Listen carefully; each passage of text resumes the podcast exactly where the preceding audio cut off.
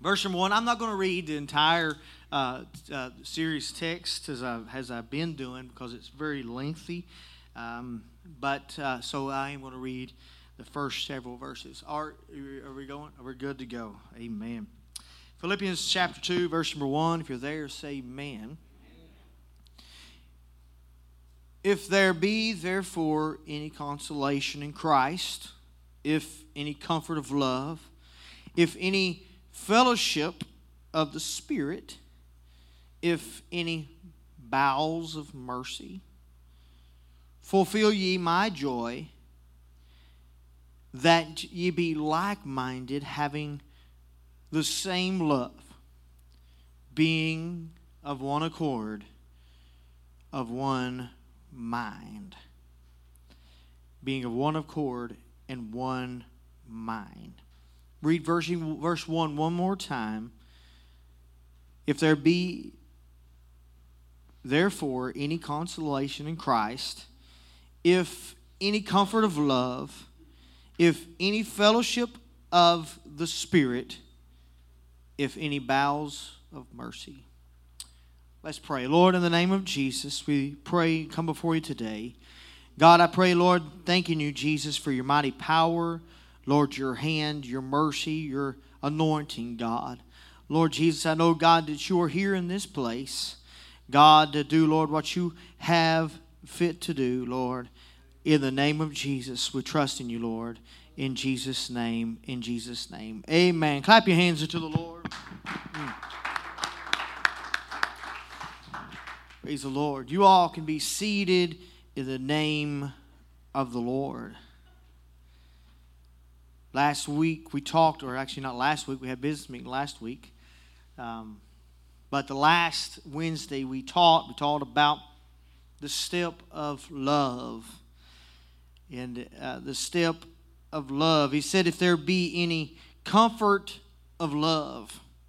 So, comfort of love talking about loving the unfeigned love First peter chapter number 1 and verse number 22 it says seeing ye have purified your souls in obeying the truth through the spirit unto unfeigned love of the brethren. See that ye love one another with a pure heart fervently. So, the next step we're, we're going into tonight is the step of fellowshipping of the Spirit. Fellowship of the Spirit. So, if you know, we go from the the step of uh, all the way from the step of consolation to the step of love, and now we're walking into the step of the fellowshipping of the Spirit. And we, as uh, the Church of Living God, or, or, or, very commonly in the Apostolic Church or the Pentecostal Church, as is more uh, frequently known, we know about the Spirit of God. We know how to flow in the Spirit of God and allow the Spirit of God to operate. And uh, once a person get, gets filled with the Holy Ghost and God fills them to, to, with the Holy Ghost with the evidence of speaking in other tongues, right? That's what the Bible says. The speaking that, that, that um, these signs shall follow them that believe. In my name they shall cast out devils. They shall speak with new tongues. They drink of any deadly thing, it shall not hurt them. The sign of, of speaking in tongues. When as we were filled, as they were filled with the Holy Ghost on the day of Pentecost, the Bible says that and the day of Pentecost was fully come. They were in one accord in one place. And then suddenly there came a sound from heaven as of a rushing mighty wind and filled all of the house wherein, where, wherein they were sitting. And there appeared to them cloven tongues like as a fire and set upon each of them. And they were all filled with the Holy Ghost and what? Began to to speak in tongues as speak in other tongues as the Spirit gave them utterance.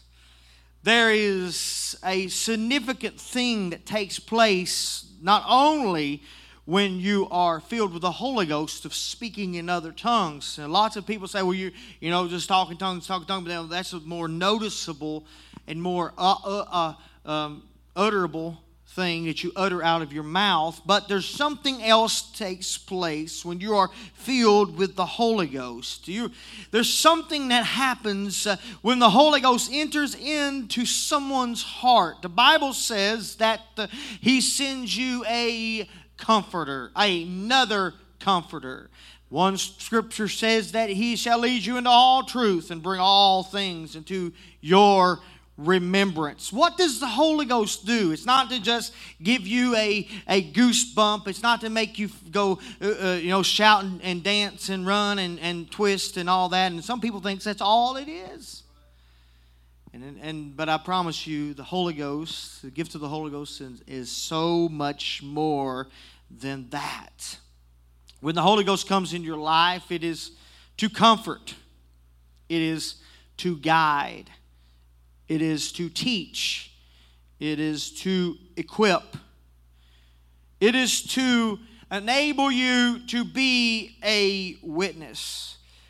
Not only that, but the Holy Ghost comes into your spirit, into your into your life to allow you to be in union and have unity between other believers of like precious faith.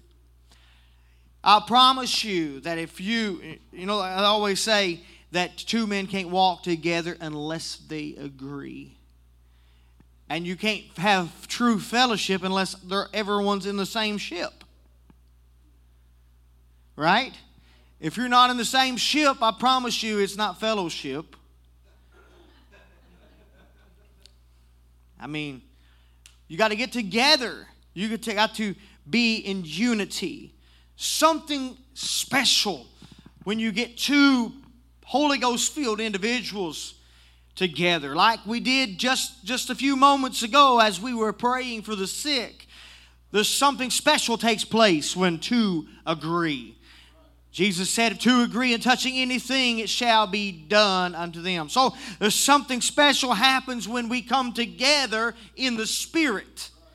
You know what's absent in a lot of churches? It's the togetherness of prayer and the togetherness of walking in the Spirit and the togetherness of praying in the Spirit with each other. Isolation will only cause division. If you say, Well, I just pray by myself, that's dangerous. Because they were all together in one mind when the Holy Ghost fell. But somehow we think that we can get be separate from everyone else and think that we can still be all right. If it came when they were together, the only way you can keep it is to be together. I need you. You need me. We all need each other. And that's what we, our church needs. If you want to have unity in the church, you're going to have to have fellowship with the Spirit. And not just fellowship eating, you know, Oreos and milk, you know.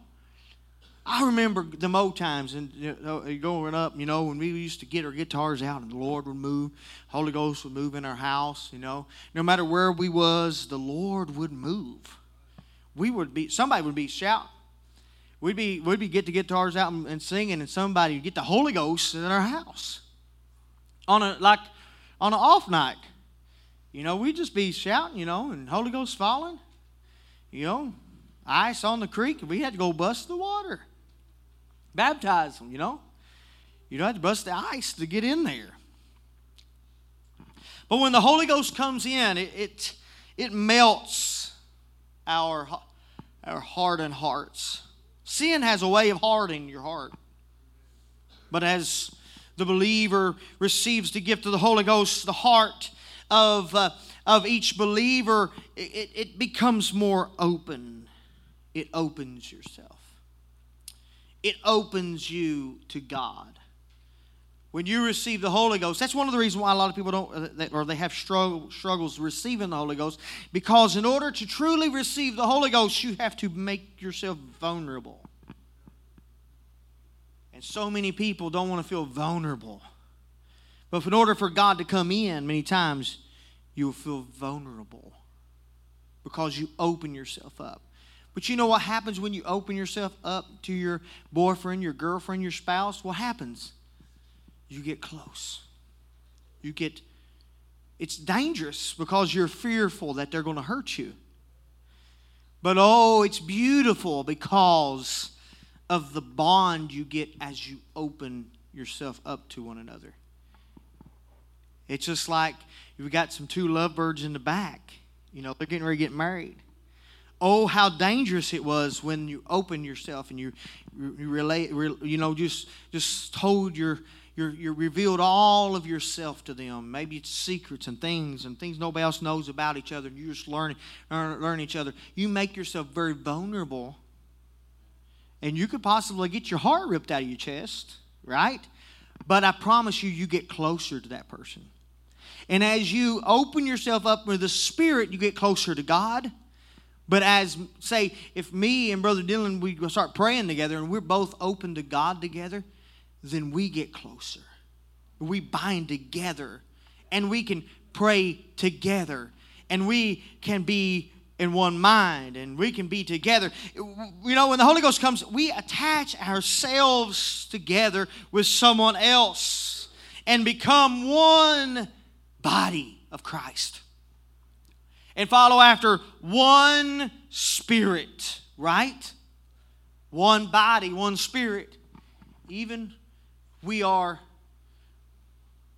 called to one calling.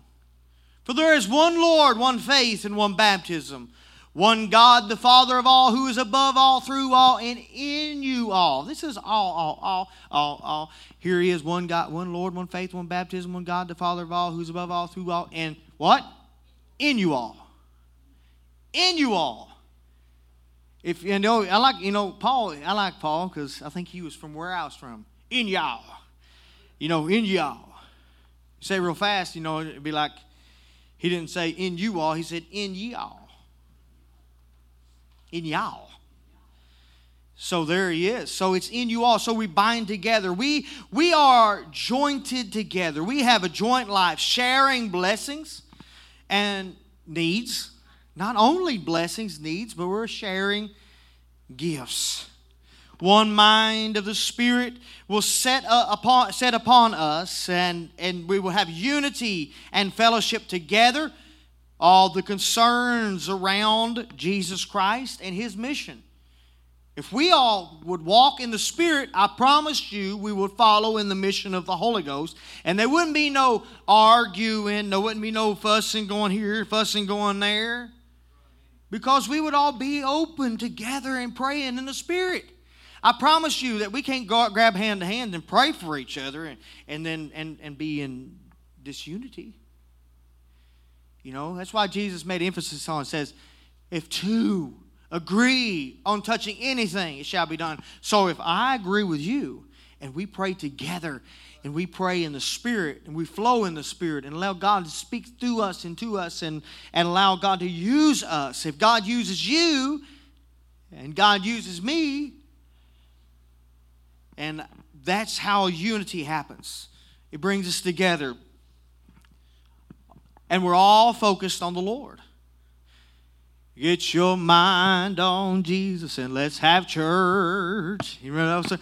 Get your mind on Jesus and let's have church. And that's the way it goes. You know how it goes. If I have my alto section, they kick in. I, you know what? if I remembered half the songs, I, I if I remember the whole song, I, I remember the first couple lines, and I, somebody's got to jog my memory. And if they ain't got nobody to jog my memory, I'm sorry. That's why I need some. That's why we need each other, right? So, get your mind on Jesus. When you get your mind on Jesus and you get your mind on the Spirit, I promise you, we're gonna have some church.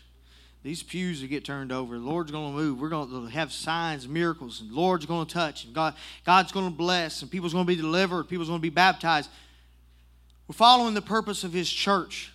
It, it's, it is to each, it is when each believer sets their mind on Jesus. There's no room for discord. There's no room for anger. There's no room for, for all kinds of things happening in the church. No quarreling will happen in the church. No cliques. I mean, it likes cliques. No. Nobody wants to see that. But if we're all in flowing in the Spirit and fellowshipping in the Spirit, that's not going to happen. I'm, I'm, I'm, I'm coming down. I'm, he's reaching for my coattail. He's like, Oh, you better get out of the way, Pastor. I'm coming in like a speeding bullet. I'm just, I'm, I'm, I'm coming to a close. I promise you. Mm. So, there's nothing, nothing whatsoever can, can be used to trample over the Spirit in what the Spirit wants to do if we're all flowing together. We will walk and talk, be obedient, be in fellowship, even through our differences. Yes, we are different. We have different people. I talked about that in the first lesson about the different types of people and how dangerous it is as church grows have different opinions and different types of people and different voices coming in. But we have to come together and have unity together even in our differences. When the holy ghost comes we can have our, that common ground where we can come together and say we want to do what the lord wants in our church if we want unity in our church, we're going to have to do what God wants. And that means sometimes your will has to crumble. What you want has to crumble. We don't need to keep the spirit of bad news on us. We'll follow after the spirit of God, the spirit of unity, not the spirit of gossip, not the spirit of rumors, telling rumors and following rumors, gossiping. No. That is not following after the Spirit. Those is following after the flesh. But we need to follow after the Spirit. Let's all stand. Next week, we'll be talking about compassion. This will be the fifth step. There's seven steps. So this week uh, we talked about fellowshipping in the Spirit, and next week we'll be getting in. We'll talk probably go into uh, compassion and also getting into the joy uh, for someone else. The joy of the Lord. Amen. I'm excited about that. Amen. Let's all pray. God, in the name of Jesus, we thank you, Lord Jesus, for all your many blessings. And thank you, Lord Jesus, for what you're doing here. I'm excited to hear, Lord, what the word of the Lord is getting ready to come forth here tonight. God, Lord, help us, Lord Jesus, Lord, to be sensitive to you, God, to do your perfect will.